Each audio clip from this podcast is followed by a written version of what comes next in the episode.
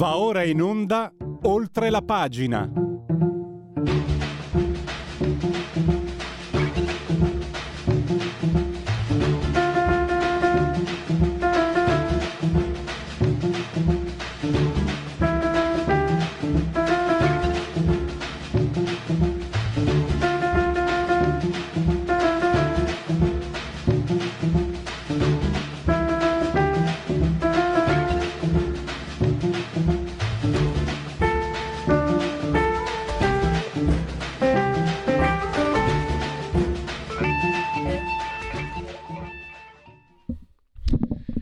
Questa splendida sigla, siamo con Radio Libertà, siamo con oltre la pagina.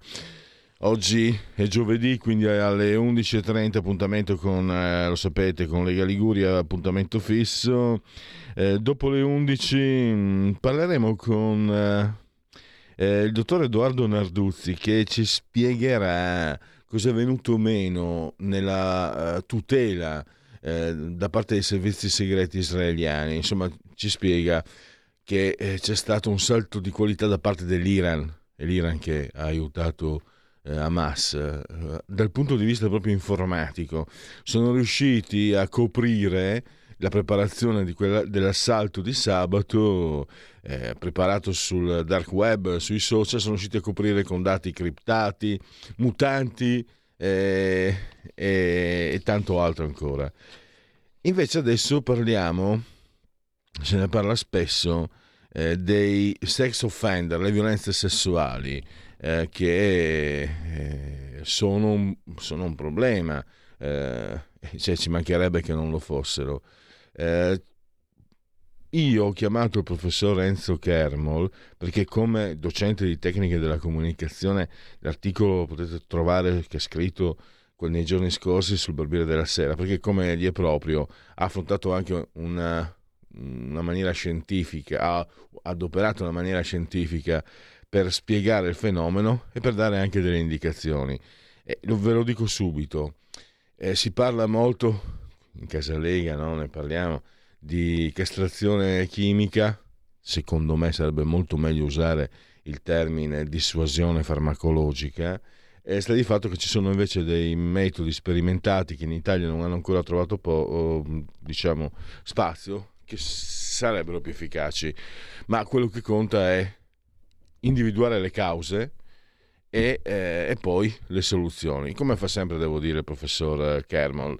Eh, lo abbiamo al telefono, lo saluto e lo ringrazio innanzitutto. Benvenuto al professor Renzo Kermel. Ah, grazie, grazie, come sempre. Professore, eh, lei parla, introducendo anche quello che è la problematica, come una società costruisca eh, i falsi obiettivi, le false flag. Eh, cui, la, il sesso è uno di questi. In una società che nel corso degli ultimi 30 anni, eh, io ne ho parlato spesso da questo pulpito quando ci chiamavamo Radio Padania, eccetera, cioè Mm, non voglio fare un'introduzione troppo lunga come mi è solito purtroppo, ma il XX secolo, il XXI secolo è stato caratterizzato dalle grandi ideologie, la pace, l'antirazzismo, l'antisessismo, l'antifascismo e adesso eh, le, le, teorie gender, eccetera. Intanto cosa succedeva? Che ci fregavano il portafoglio, i nostri, i nostri stipendi sono diminuiti, il potere d'acquisto è diminuito e la ricchezza è sempre nelle mani sempre di più pochi.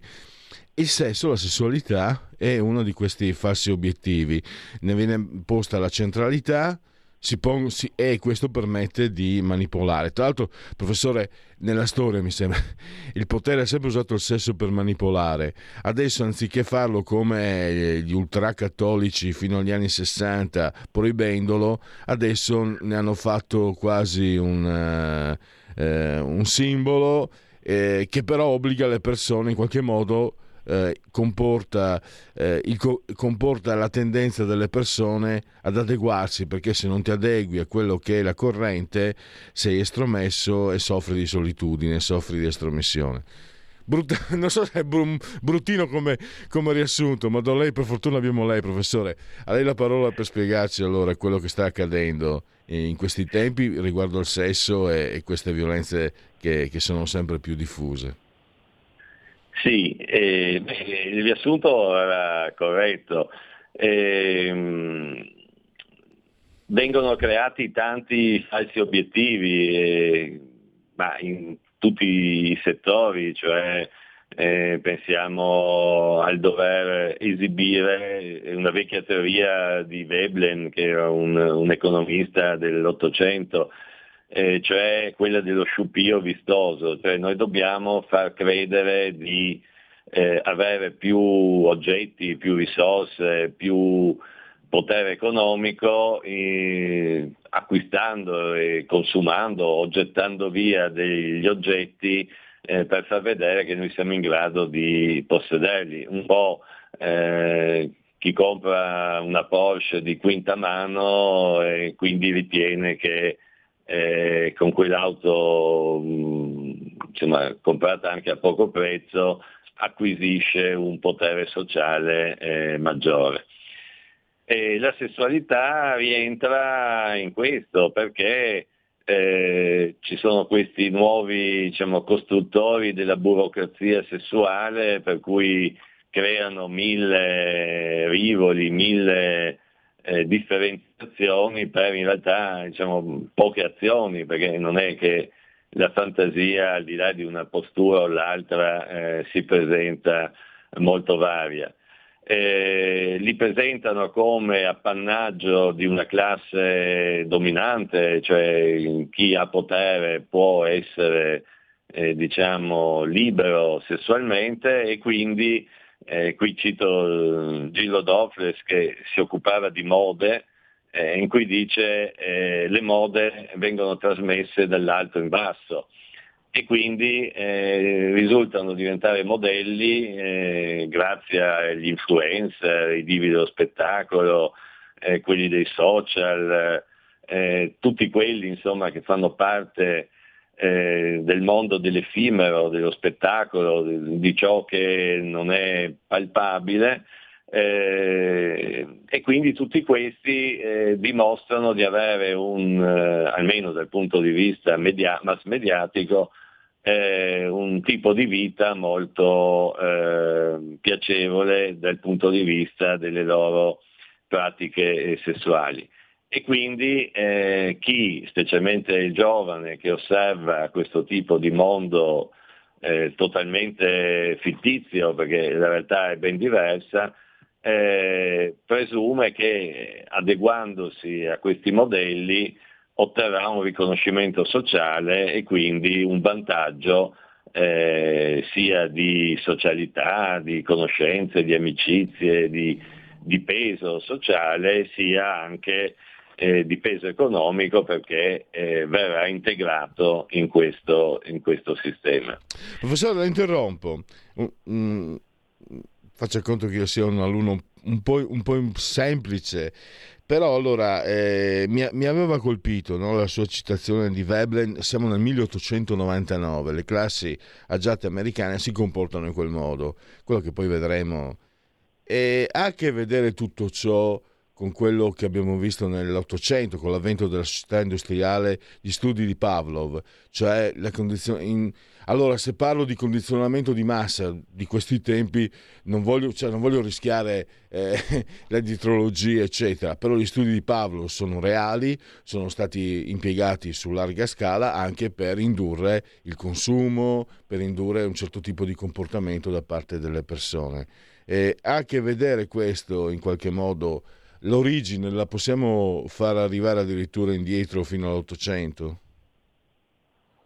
Sì, eh, la teoria dello sciupio vistoso, eh, come si chiama, ebbe anche degli aspetti così curiosi, quasi comici. Eh, durante la, la, seconda guerra mondiale eh, certe, certi appartenenti al mondo anglosassone eh, che avevano pochissime risorse, eh, gettavano nei, nei, bidoni della spazzatura scatolette semipiene di, di, di, carne, di pesce, di cose del genere, per far vedere ai vicini che loro avevano ancora un potere economico superiore a loro nonostante le restrizioni. eh, questo è proprio l'ultimo livello, come si chiama, della teoria dello sciupio vistoso. E relativamente al condizionamento abbiamo tanti studi che i più noti sono quelli eh, degli anni 50 e 60 di Milgram e di Zimbardo in cui eh, si dimostrava come a una forte pressione sociale si assumevano dei ruoli eh, che erano in contrasto con quelli che erano i principi etici delle persone. E questo eh, era stato originato eh, appunto dalla seconda guerra mondiale, dall'acquiescenza dei tedeschi al nazismo e alle applicazioni dei campi di sterminio e di tutti i tipi di forme di sopruso che eh, l'esercito tedesco aveva eh, eserc- esplicato senza nessun tipo di eh, protesta da parte eh, né della popolazione né dei, dei militari. E, ehm, ecco, ehm, Relativamente invece a fattori come la violenza sessuale di gruppo, ritornando al tema originale, la violenza sui minori, sulle donne, su chi è indifeso e così via, chiaramente eh, non sono solo gli uomini che fanno questo tipo di azioni. Eh, anche qui per citare solo alcuni esempi eh, che sulla stampa hanno avuto risalto, pensiamo al, sempre alla seconda guerra mondiale, Irma Grise e tutte quelle eh, capò nei campi di sterminio che applicavano ogni tipo di tortura, ma non solo quello, anche servizi sessuali e così via. Eh, oppure le violenze condotte a Abu Ghraib, eh, in particolare da, dalle England e da Sabrina Hartman, che erano due donne che eh, applicavano queste sevizie tra il sessuale e il, eh, la tortura vera e propria. E poi più recenti ce ne sono tantissime, specialmente nell'America Latina, eh, in cui a capo di vari clan che gestiscono mafia, prostituzione e così via, e troviamo donne che applicano appunto anche delle, delle prevaricazioni sia sessuali che eh, di violenza pura sulle loro coetanee. Possiamo ecco, dire, professore, eh, che chi usa, è un termine che io tra l'altro ho sempre detestato anche nella sua percezione, origine semantica, il femminicidio, no? La, la, la donna diventa femmina, quindi come un animale, e, e anche il fatto che tu vuoi sottolineare non la violenza in sé, ma il fatto che l'abbia compiuto il maschio, quindi eh, dividere, mettere gli uni contro gli altri, che fa parte un po' di quell'indirizzo di, di creare il disagio sociale quale poi, sul quale poi eh, si può meglio comandare, gestire e condizionare. No? Se le persone stanno litigando tra di loro, come lo dice il vecchio detto, tra i due litiganti il terzo gode. È così, no professore, o sbaglio?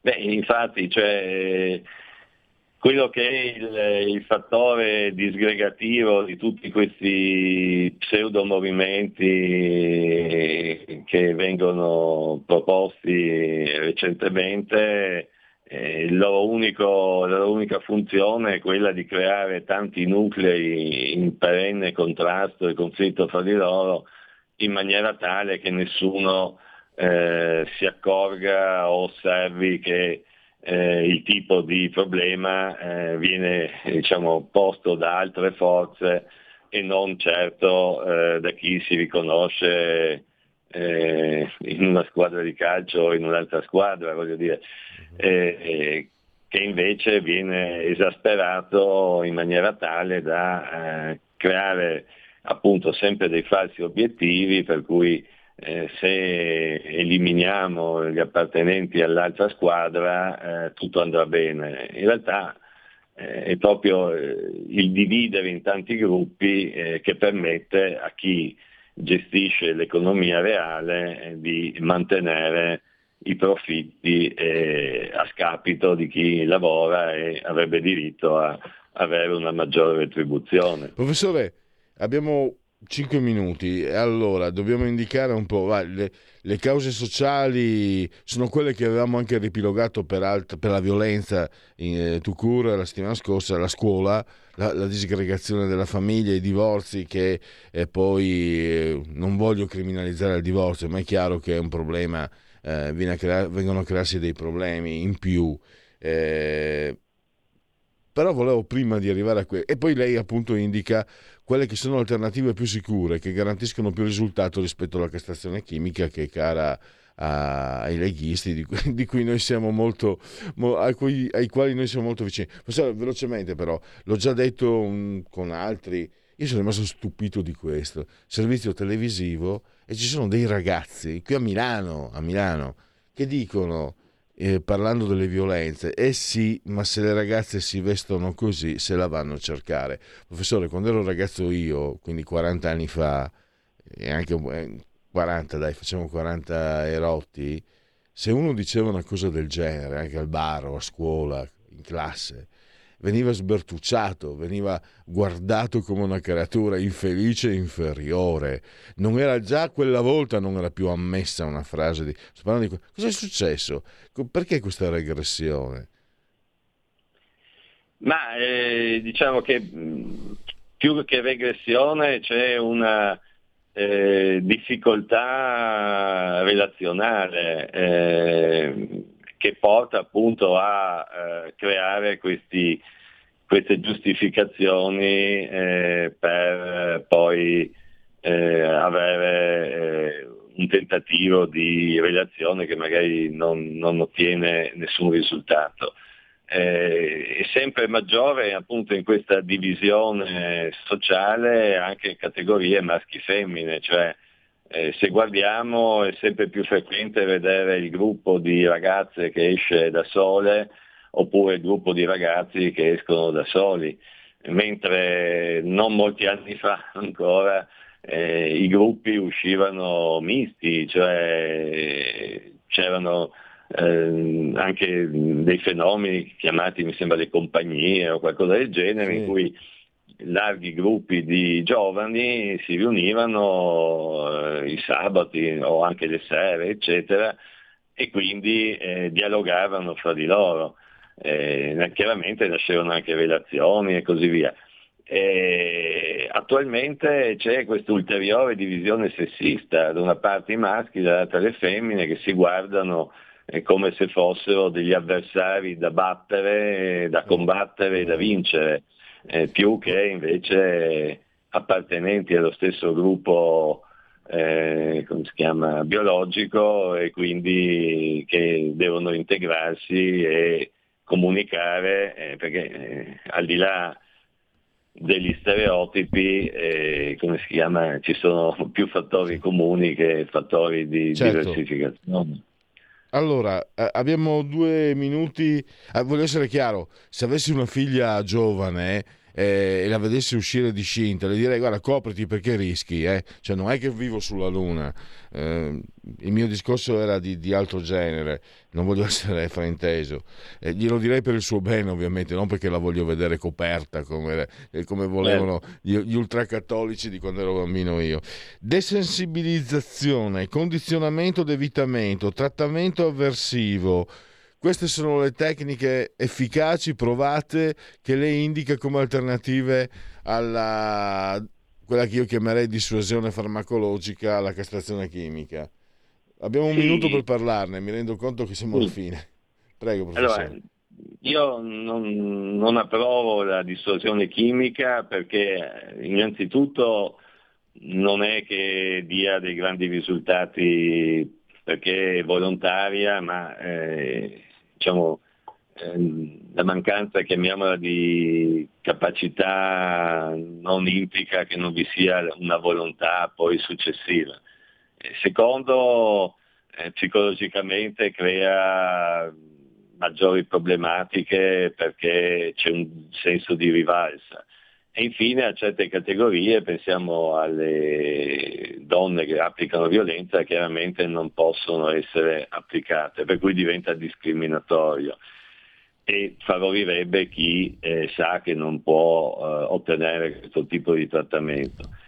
E quelli che cito io sono come si chiama, dei metodi non nuovi, anche questi, sempre degli anni 60 e così via, eh, che ebbero un buon successo, eh, ma poi specialmente in Italia Isaac eh, era considerato uno dei maggiori psicologi fino agli anni 70, eh, ma poi nuove scuole di pensiero eh, che puntavano più sul benessere che sulla tecnica pura in psicologia, eh, le misero in, eh, così, non dico in soffitta, ma eh, a un minor campo applicativo.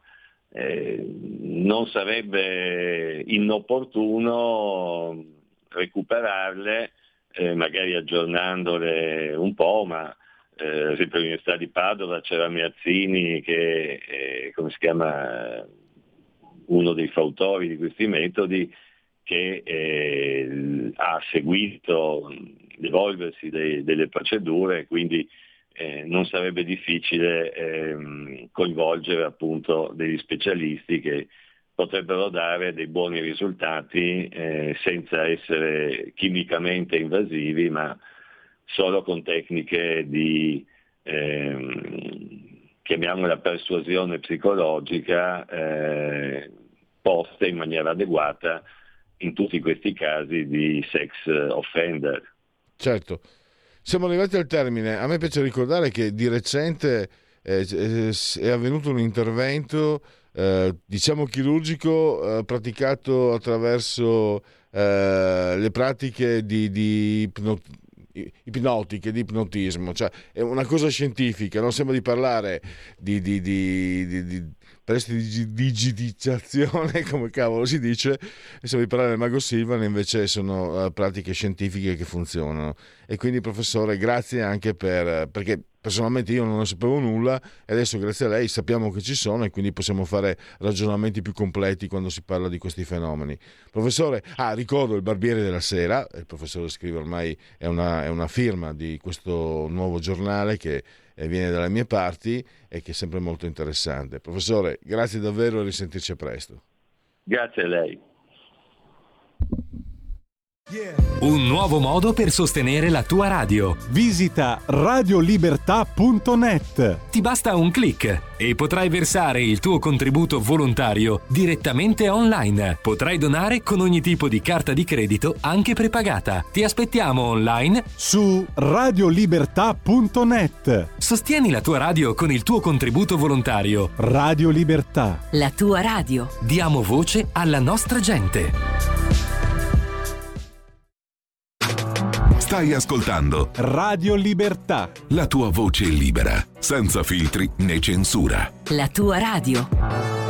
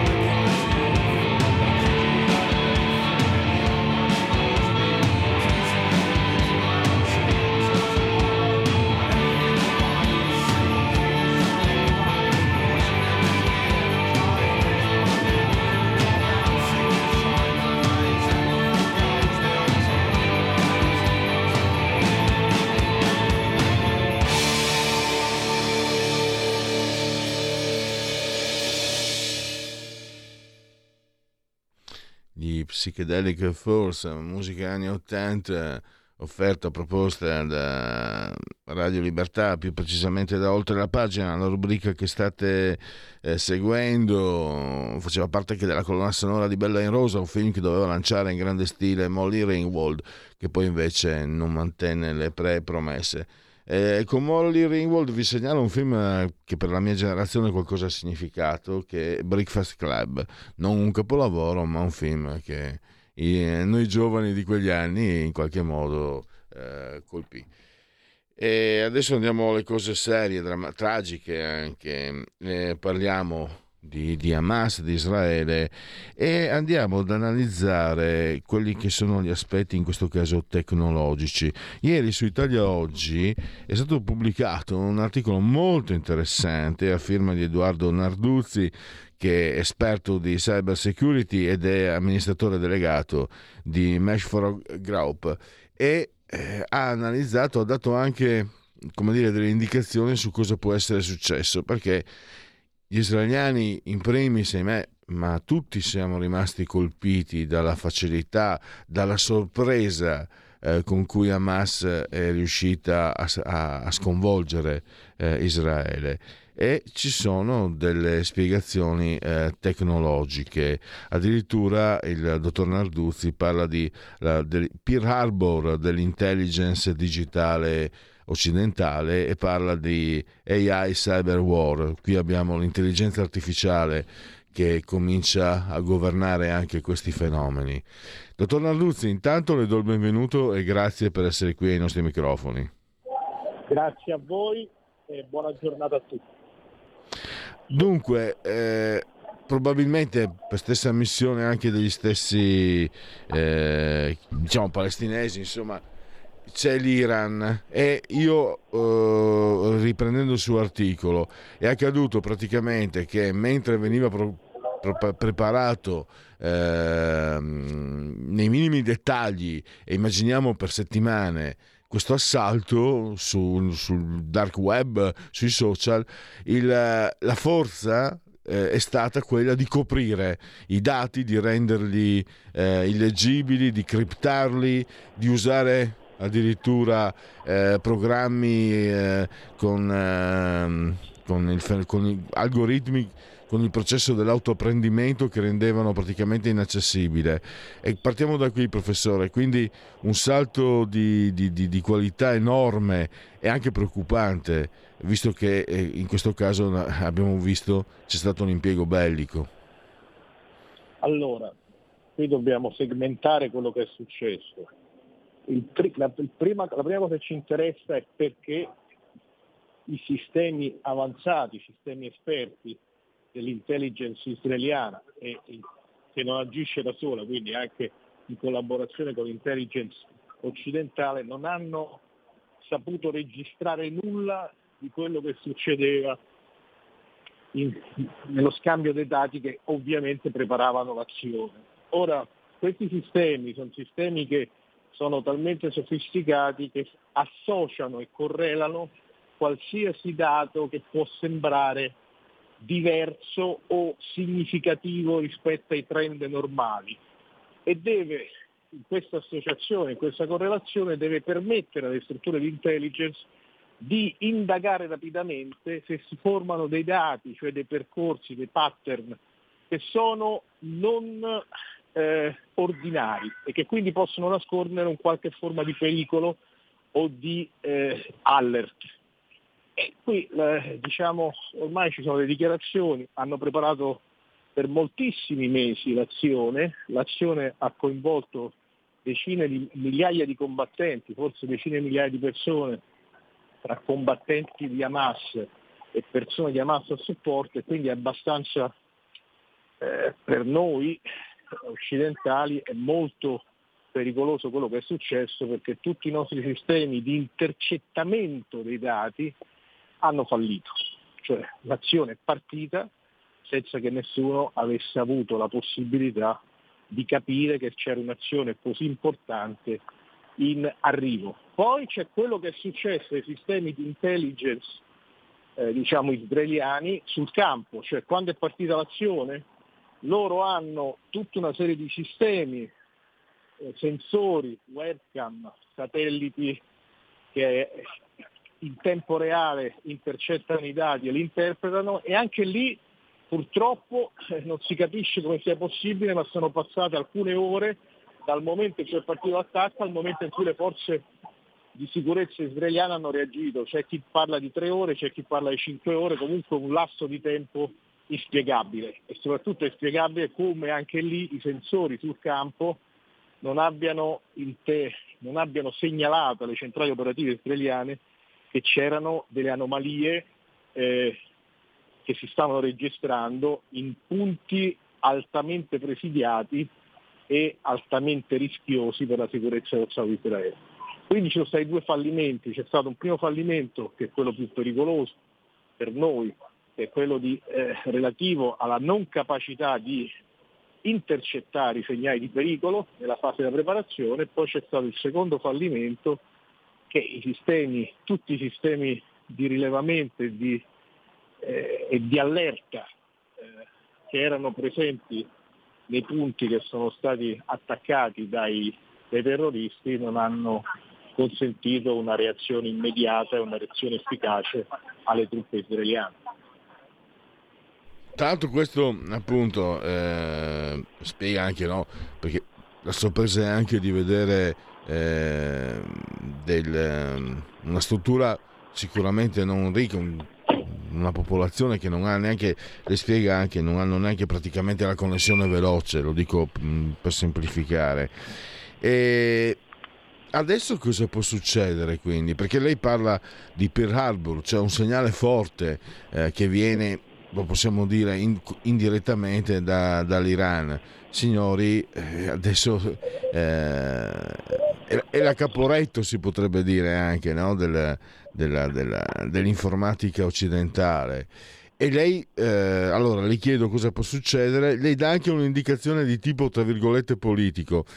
Non lasciamo l'India agli stati, agli stati, diciamo, agli autocrati, agli stati dove la democrazia è un, è un modo di dire e, nemmeno quello. L'India che ha centinaia di, di, di forse non so se milioni, no, no, centinaia no, ma milioni di matematici informatici ed è Lo chiedo anche a lei, non so se sia solo un luogo comune, ma da tanti anni sento dire che i pakistani eh, hanno, è diciamo una discriminazione al contrario, hanno doti nei confronti delle pratiche informatiche superiori a, quelli, a, quelli, a quelle di altre etnie. Non vorrei dire una bestialità, però eh, così, così si legge insomma. Sì, sì, sì, ma il fatto che anche i pakistani siano molto eh, diciamo, dotati. Sì, indiani, professore, indiani pakistani, sì, non solo, eh, volevo dire tutto insomma. Sì, sono, è, la stessa, è, la, è, la, è, lo stesso grande paese diciamo, che poi si è suddiviso con una guerra civile dopo la fine del periodo coloniale inglese per ragioni religiose, non per ragioni di altra natura. Eh, che succede adesso? Succede che eh, ovviamente come tutte le situazioni in cui c'è una, una crisi che è stata registrata, eh, ci saranno significative eh, analisi che verranno fatte, come è successo anche nel, nel 9-11 negli Stati Uniti, si cercherà di capire che cosa non ha, non ha funzionato, però è chiaro che gli attaccanti hanno dimostrato una capacità di attacco, eh, ora noi non sappiamo chi ha supportato eh, a livello di cyber intelligence Hamas, si può presumere che ci sia stato un supporto da parte dell'Iran, l'Iran ha capacità di attacco nella cyber war sofisticatissima, eh, le ha evidentemente, erano già, sapevamo che erano sofisticate prima di quello che è successo sabato scorso, evidentemente le hanno rafforzate. È chiaro che gli iraniani da quando è scoppiata la guerra in Ucraina hanno una collaborazione molto stretta con i sistemi di cyber war russi che non dovrebbero essere superiori sulla carta a quelli iraniani, ma evidentemente unendo le forze hanno prodotto eh, una capacità d'attacco maggiorata e poi non sappiamo che, che, che altri tipi di supporto eh, da paesi, diciamo, grandi paesi non allineati possono aver avuto. Eh, è chiaro che se, ci, se c'è stato effettivamente, come sembra emergere nelle ultime, dopo l'attacco, un supporto di intelligence cibernetica iraniana e forse anche russa, è chiaro che questo è un doppio segnale d'allarme per i paesi occidentali, perché tutti i nostri sistemi di intercettamento, che sono molto sofisticati, non hanno saputo eh, dare un significato a una serie di eventi che sicuramente si sono prodotti in termini digitali. E siccome non bastano gli uomini, l'unico modo per intercettare quegli eventi è avere sistemi di artificial intelligence, quindi di machine learning, ehm, migliorati, che siano in grado di intercettare prima e che poi siano in grado di rispondere a una guerra cibernetica che sarà sempre più legata a, a macchine che attaccano eh, attraverso algoritmi sofisticati, individuano le debolezze, scompaiono e mandano un altro sciame di attacchi per sfondare la debolezza che ha, che ha individuato l'algoritmo che avevano, che avevano generato in precedenza. Quindi serviranno anche molti soldi e serviranno molte persone, cioè dobbiamo cominciare a investire di più in cyber defense, per questo dicevo che non basteranno probabilmente neanche le risorse del capitale umano occidentale e bisogna fare più condivisione di dati, cioè gli israeliani sono troppo isolati, pensano di essere superiori o pensano di essere superiori, in realtà l'Unione fa la forza, se avessero forse cercato un po' più di appoggio nel mondo nato, forse avrebbero intercettato meglio quello che stava succedendo.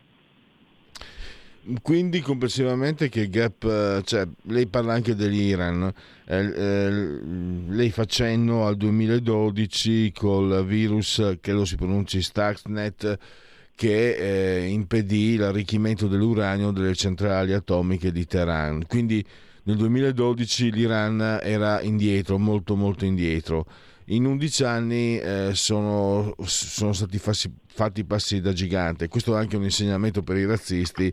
Magari li, qualcuno dice: Ah, beduini, beduini, beduini, sta cippa, eh, sono, sono, molto progrediti.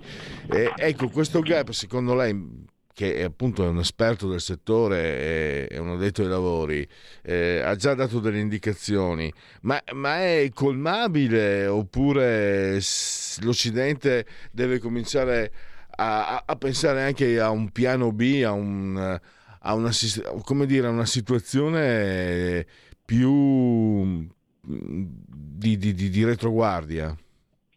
No, no, no, ma non c'è un gap, perché l'Occidente deve immag- cominciare a pensare che non ha più un primato tecnologico come quello che ci accompagna da quando abbiamo per primo inventato la bomba atomica, che ci dava un vantaggio posizionale enorme rispetto ad altri paesi di questo pianeta.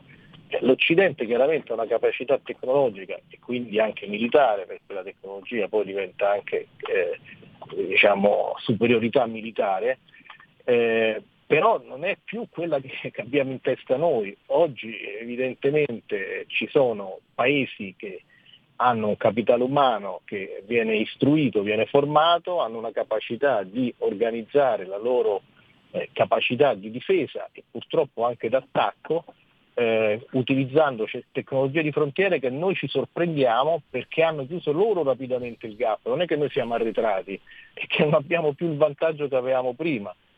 E siccome la demografia conta, per questo io parlavo di, della necessità di avere l'India nel campo occidentale, la demografia conta e noi demograficamente siamo pochi in questo pianeta, noi occidentali, è chiaro che attendere il gap potrebbe crearsi a nostro svantaggio perché eh, anche gli iraniani sono, di, sono circa 100 milioni, hanno capacità matematiche che vanno indietro di secoli, sono persone molto sofisticate eh, nel, eh, in questo tipo di, di, materie, è chiaro che gli mancavano, gli mancavano le infrastrutture, gli mancavano alcuni blocchi di partenza, hanno chiuso il gap rapidamente, quindi nel chiudere il gap rapidamente dobbiamo essere più attenti che possono scontri con questo tipo di paesi oggi possono provocare più danni rispetto a 15-20 anni fa, perché questi sono paesi che possono attaccare le nostre infrastrutture critiche le reti elettriche, le reti di trasporto, le banche, in maniera sofisticata oggi. E diventa difficile per noi eh, rispondere o vivere in totale sicurezza e quindi dobbiamo usare molto di più la diplomazia e molto di più la dissuasione e non considerarli paesi che sono tecnologicamente eh, minori o inferiori rispetto a noi. Certamente, eh, siamo arrivati al termine. Io allora ringrazio e saluto il dottor Edoardo Narduzzi. Se non l'avete letto, recuperatelo, lo trovate online, lo trovate, no, forse ne dico il nome, online l'articolo del dottor Narduzzi perché è davvero molto interessante. Intanto comunque abbiamo avuto il, eh, il piacere di sentirlo e quindi a viva voce, quindi spiegarci eh, come stanno andando le cose. Grazie e magari anche a risentirci a presto, dottore. Grazie a voi e buon lavoro. Grazie. Segui la Lega è una trasmissione realizzata in convenzione con La Lega per Salvini Premier. Segui la Lega prima che la Lega seguisca te, alla Pellegrina e anche secondo sintassi Tie o alla Marciana. Eh, siamo sul sito legaonline.it, scritto legaonline.it. Vediamo un po' se questa volta c'è l'aggiornamento delle apparizioni. Eh sì, ci sono degli aggiornamenti. Vediamo. Viodin, come dicono i cimuttoni. Massimiliano Romeo, questa sera alle 20.25 Rai Radio 1, quella che è stata per anni una voce storica della vecchia cara, amata, rimpianta da molti Radio Padania.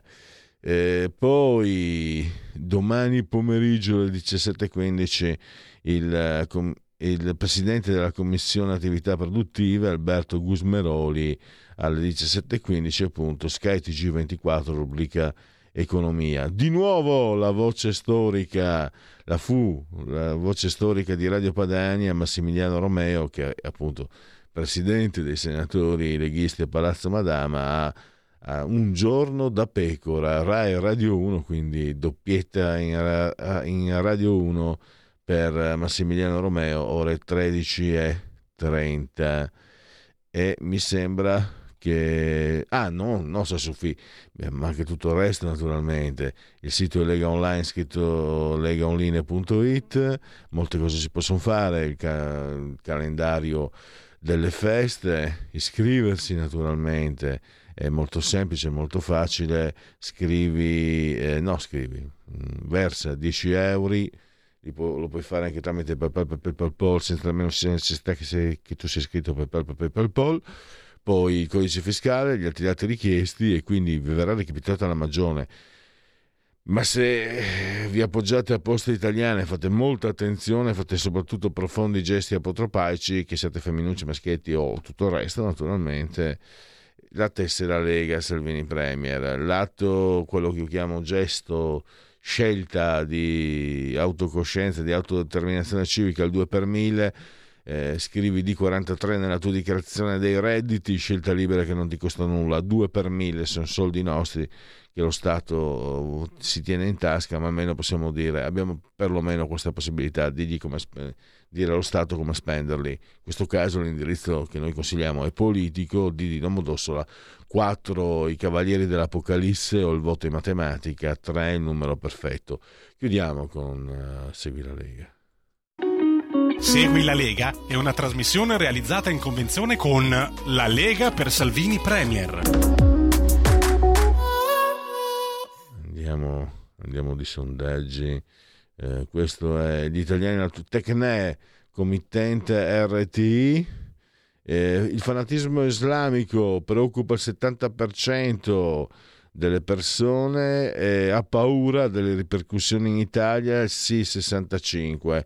Eh, no, meglio non dire stupidaggini. Comunque il lodo Moro tiene ancora, eh, anche se è sempre meglio essere prudenti.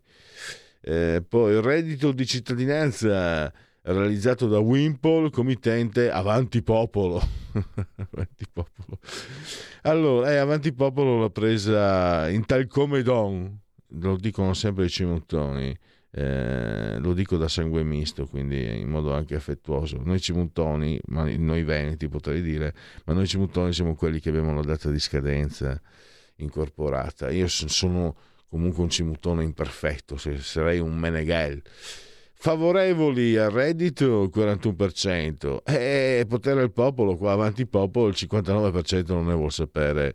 Eh, al nord eh, contrario il 62, al sud contrario il 53, quindi e al centro contrario il 60, quindi anche al sud in realtà, al di là di certe letture un po' così, un po' retoriche, non, non è poi così considerato. Poi vedremo, la gente continua a votare 5 Stelle, vedremo eh, l'indirizzo. Ipsos, eh, eh, committente TV Movi, Movi dunque le emergenze, il governo le sembra in grado di affrontare le emergenze economiche? No, 58, sì il 30. Eh, la situazione economica della sua famiglia nei prossimi mesi migliorerà per il 19, resterà invariata a 39 e peggiorerà per il 33.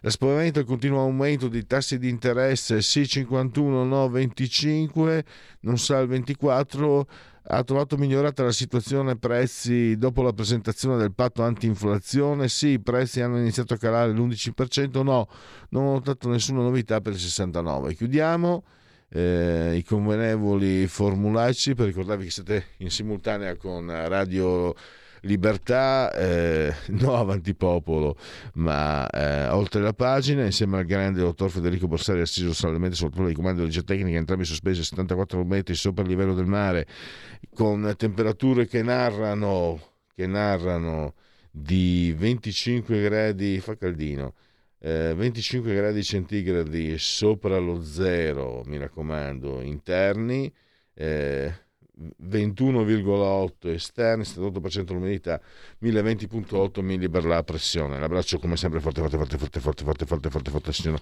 Clotilde, Carmela e Angela. C'è una citazione a metà televisiva che non ha capito nessuno, ma io insisto, chi lo sa. Gotte spesse fuori il club, dicono sempre i fratelli Cimuttoni. E poi potete continuare naturalmente a seguirci e farvi cullare dall'agito suono digitale della Radio DAB. E poi ancora grazie a applicazioni dedicate iOS e Android seguirci ovunque con iPhone, smartphone, eh, tablet, mini tablet, iPad, mini iPad, Alexa, accendi Radio Libertà, passaparola, ve ne saremo riconoscenti. Il uh, Twitch, il social di ultima generazione. E poi ancora Far TV, eccetera, e poi eh, l'indispensabile sito, no, profilo Facebook e l'ottimo abbondante sito eh, radiolibertà.net. Genetriaci del vigesimo primo un vigesimo giorno di vendemmiaio, mese del calendario repubblicano. E allora, Roque Maspoli, il Maracanazzo, era il portiere dell'Uruguay che sconfisse il uh, Brasile in casa, in mondiali del 1950, credo. Pino Caruso, eh, La vita meglio di niente, era un comico molto brillante, palermitano, scomparso qualche anno fa. Eh, non credo a nulla sperando di essere smentito. Non ho sogni nel cassetto, preferisco tenere ciglia biancheria. Luciano Pavarotti, cioè, beh, non c'è bisogno. Eh, Pensate cosa disse, il sesso fa sempre bene. Se il tuo piccolo amico te lo chiede, non importa se prima o dopo lo spettacolo, il massimo sarebbe durante sull'unico tavolo della, uh, de, in scena. Hai capito? Ah. Renzo Imbeni, però amici leghisti mi testimoniano che era una brava persona, lo hanno conosciuto nel morto nel 2005, l'hanno conosciuto negli anni 90, era comunista ma era una brava persona e comunque la sua Bologna, che mi, che mi, capitava di visitare negli anni in cui lui era sindaco, era una città meravigliosa. Eh, oh. Maria Grazia Perini, Alan Ford, MGP. Ecco a proposito di comunisti, il, il Lothar, Marco Rizzo, Enrico Berlinguer era una persona onesta, ma non basta essere onesti per essere comunisti. Eh, Marion Jones, spettacolare atleta, ex atleta, velocista, e chiudiamo con il massimo, con il massimo Eugenio Montale. Abbiamo parlato di, di Nobel, eh, eh, la morte odora di resurrezione. Quindi possiamo chiudere alla grande. Diamo la parola a Lega Liguria Diamo i ringraziamenti al grande dottor Federico Borsari, assiso sul tavolo di comando saldamente come sempre, regia tecnica e grazie a tutti coloro che hanno scelto e che e continuate, che continuano a scegliere Radio Libertà. Miau. Stai ascoltando Radio Libertà. la tua voce libera, senza filtri né censura. La tua radio. La tua radio è ascoltabile anche con la televisione in digitale. Sul telecomando della televisione digitale o del tuo ricevitore digitale puoi scegliere se vedere la TV o ascoltare la radio. Risintonizza i canali radio e troverai anche Radio Libertà, canale 252.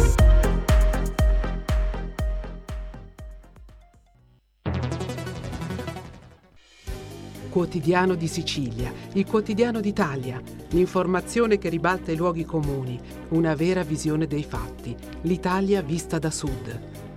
Ogni siciliano che vive in Italia e nel mondo è una risorsa, è protagonista della crescita della nostra nazione. Dai forza alla crescita della nostra isola, abbonandoti al QDS digitale più archivio a soli 99 euro annui. Quotidiano di Sicilia, il quotidiano d'Italia una scelta di valore.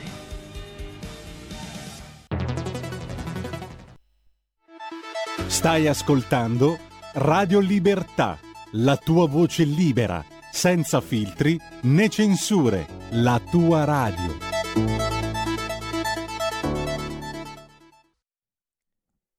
E per Lega Liguria diamo subito la linea a Fabrizio Graffione. Buongiorno a tutti da Genova e dalla Liguria. Oggi giornata nu- nuvolosa, direi uggiosa. Vabbè dai ragazzi, è arrivato l'autunno, pazienza, però l'altro giorno c'era ancora gente in spiaggia qui a Genova e nelle nostre meravigliose riviere.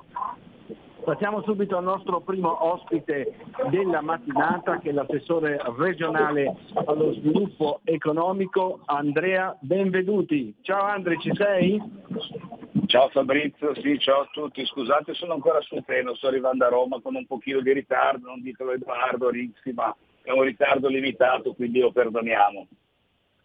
Va bene, eh, stavo appunto per chiedere se eri già arrivato a Roma, perché mi dicevi prima, ci siamo sentiti al telefono per l'appuntamento con eh, la nostra radio, eh, devi andare dal ministro Adolfo Urso, quindi industria per Genova, la Liguria, cosa, spiegaci un po' come eh, sarà questa mattinata per il nostro territorio.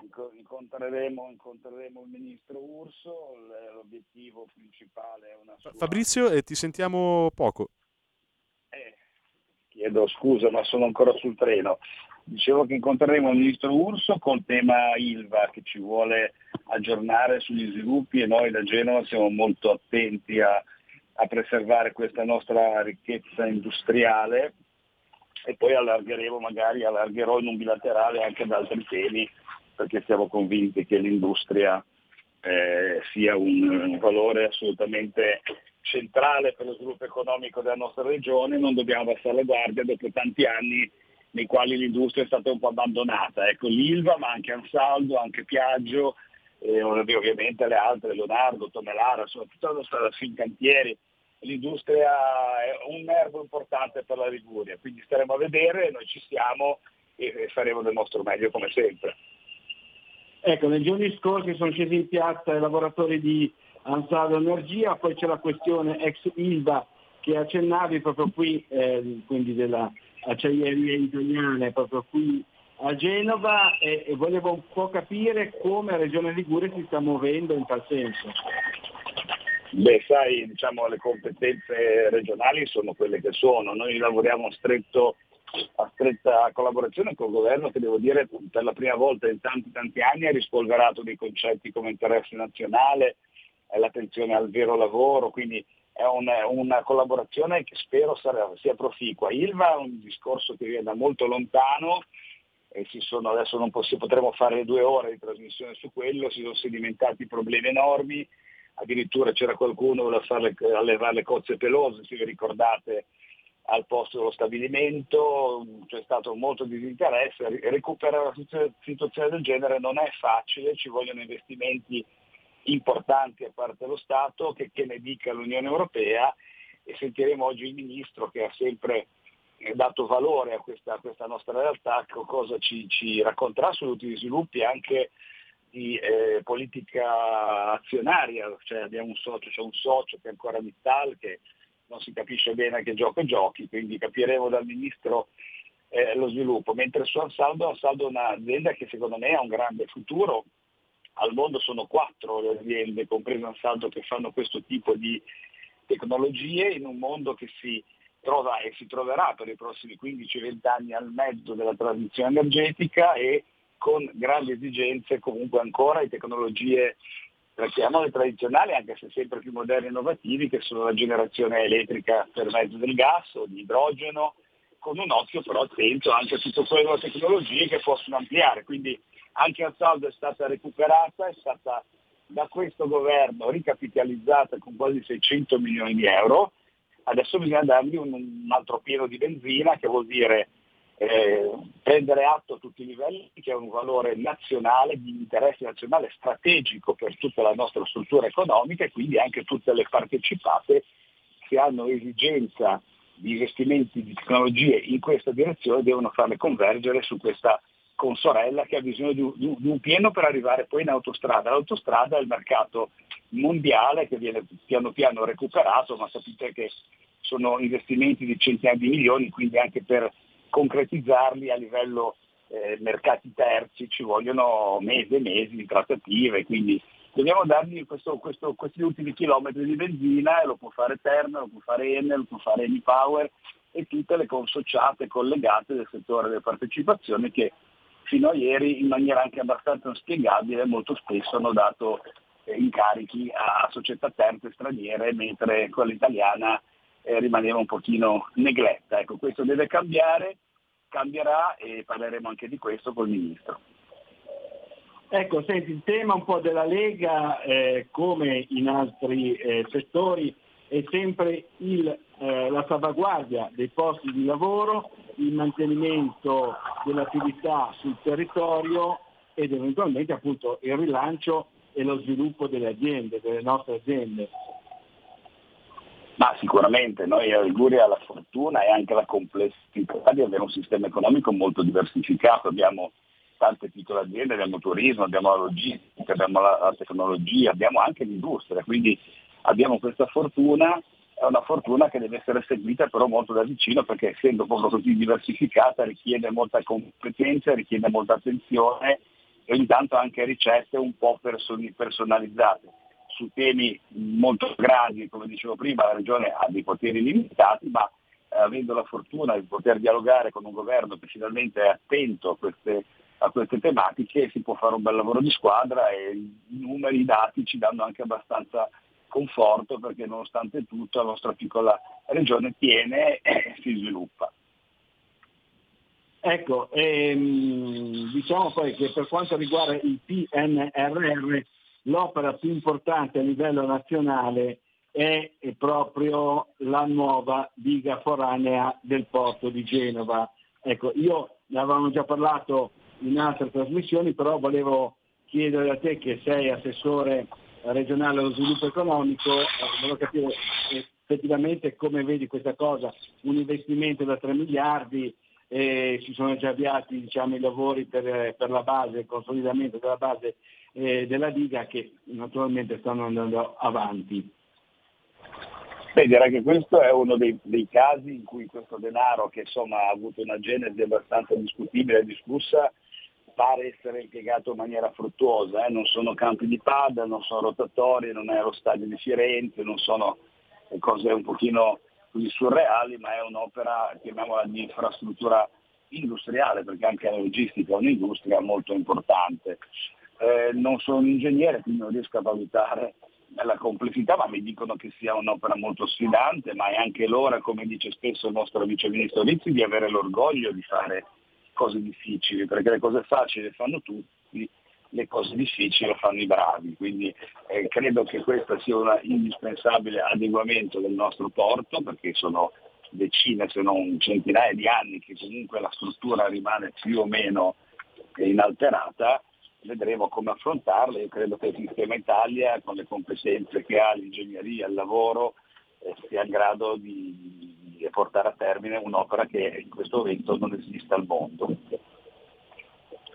Ecco, ti volevo fare una, una, domanda a te, poi la farò anche al nostro eh, prossimo ospite della mattinata, perché in Consiglio regionale martedì scorso si è discusso un po' del caso di, del nostro vicepresidente Alessandro Piano, del tutto estraneo alla vicenda e lo ha comprovato in maniera inequivocabile di questi festini che sarebbero stati eh, in una villetta sull'altura di Genova eh, a base di, di, giovani donne, cocaina, eccetera.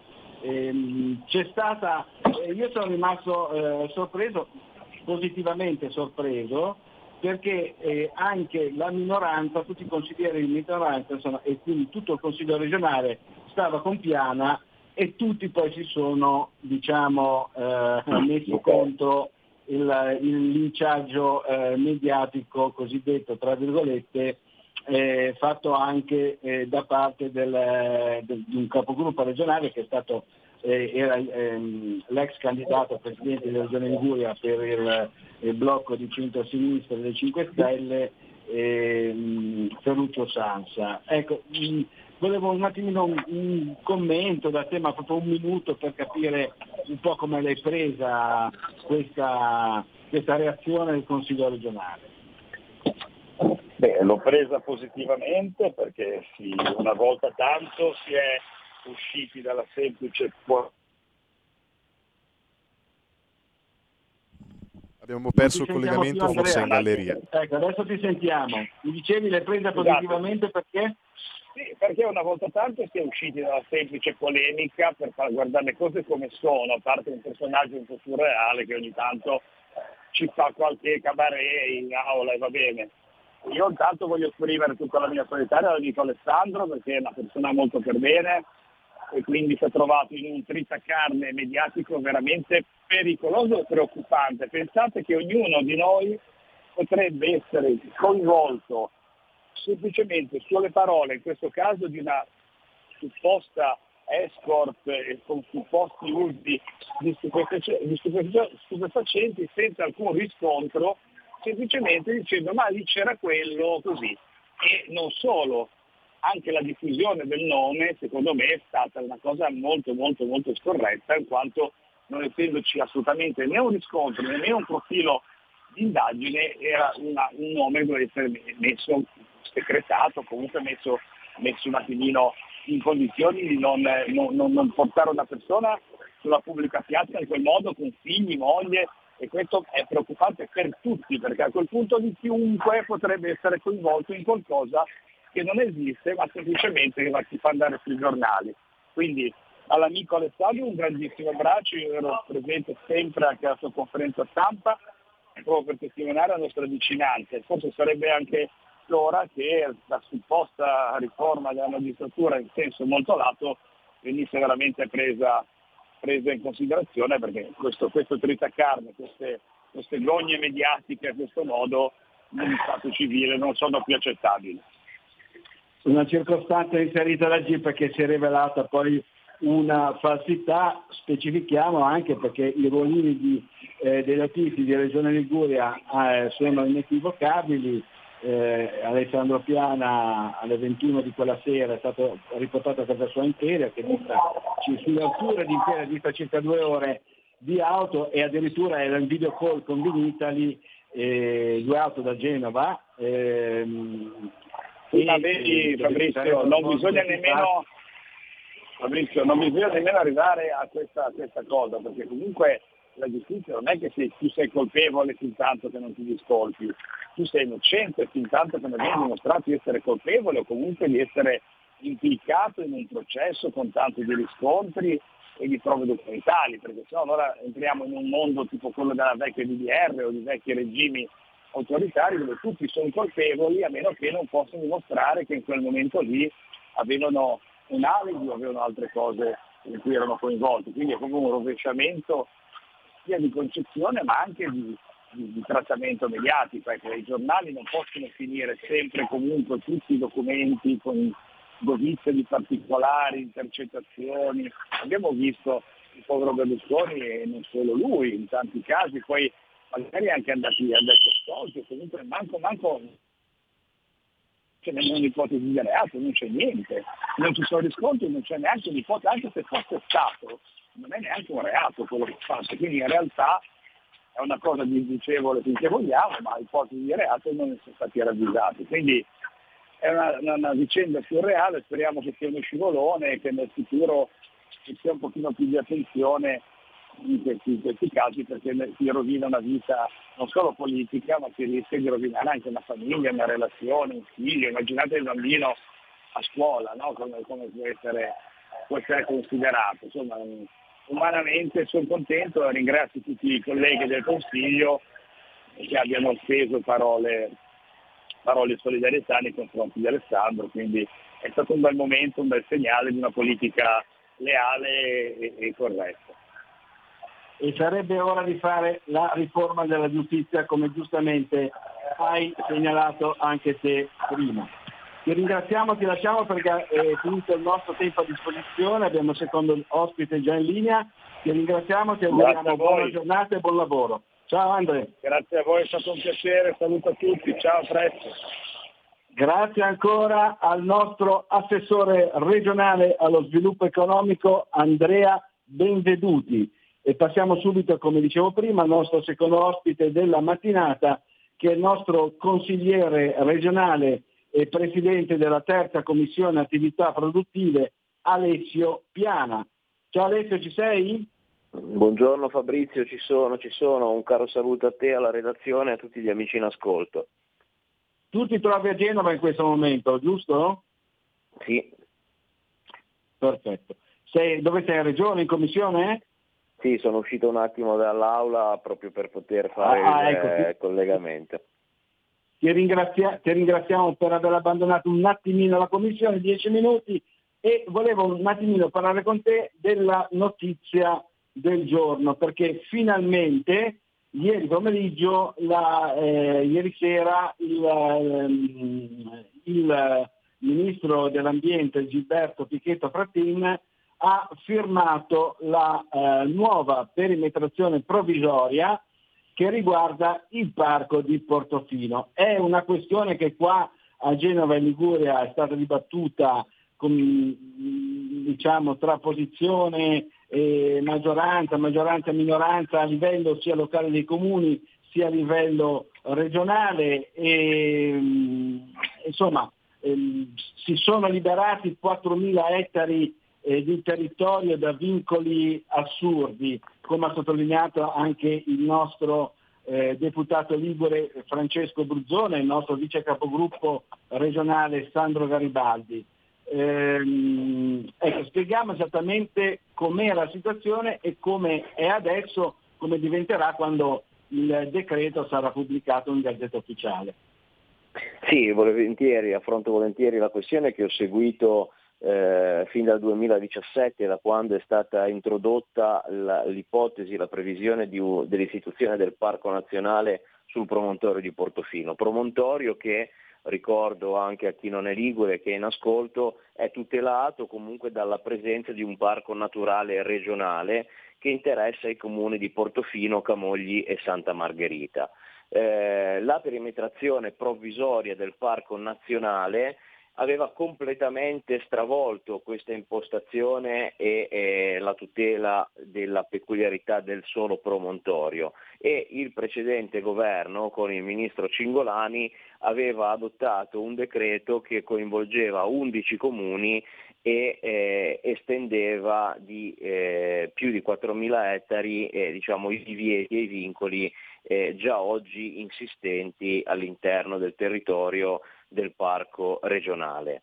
Tutte le amministrazioni comunali coinvolte, ad eccezione di due, quindi tutti nove comuni sugli undici, insieme a Regione, si erano subito mossi per contrastare quel decreto ministeriale che, come dicevo appunto, non teneva in considerazione la volontà eh, dei territori e della eh, stragrande maggioranza dei residenti eh, di quei contesti.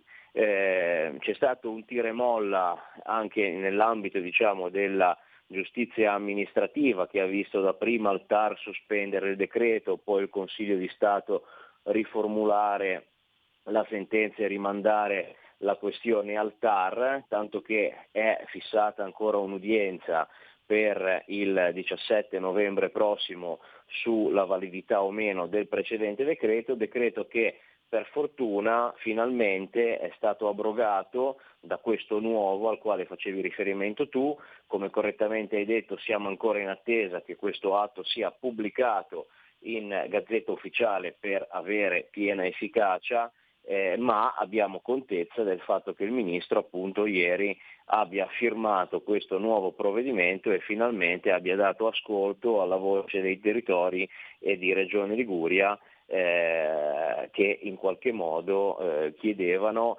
e si sono sempre detti dal principio anche favorevoli al fatto che venisse istituito il parco nazionale, quindi si passasse dal parco regionale a quello nazionale, ma non snaturandone il contesto territoriale e non andando oltre a quelli che sono i confini storici dei territori già tutelati eh, da questo istituto di tutela che nasce addirittura nel 1935 e ha garantito fino ad oggi che Camogli, Santa Margherita e Portofino si eh, possano mostrare ai turisti e al mondo con, con, con, con l'eccezionalità che credo sia nota a tutti coloro che sono in ascolto perché penso che siano borghi e eh, contesti territoriali, ambientali eh, apprezzati in tutto il mondo, conosciuti in tutto il mondo.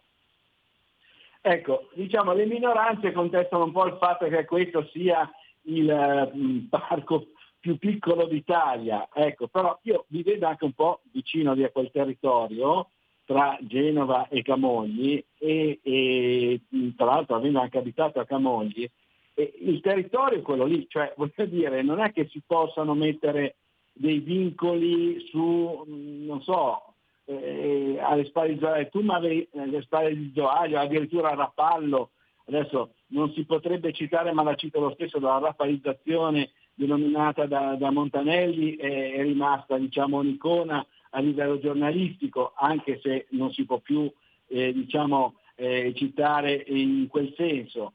Però eh, voglio dire, tu mi avevi fatto vedere anche delle mappe, dei disegni, eccetera, era allargato veramente in maniera così mm, mm, penso io, ecco, da, da semplice giornalista, eh, in maniera veramente assurda e soprattutto inutile.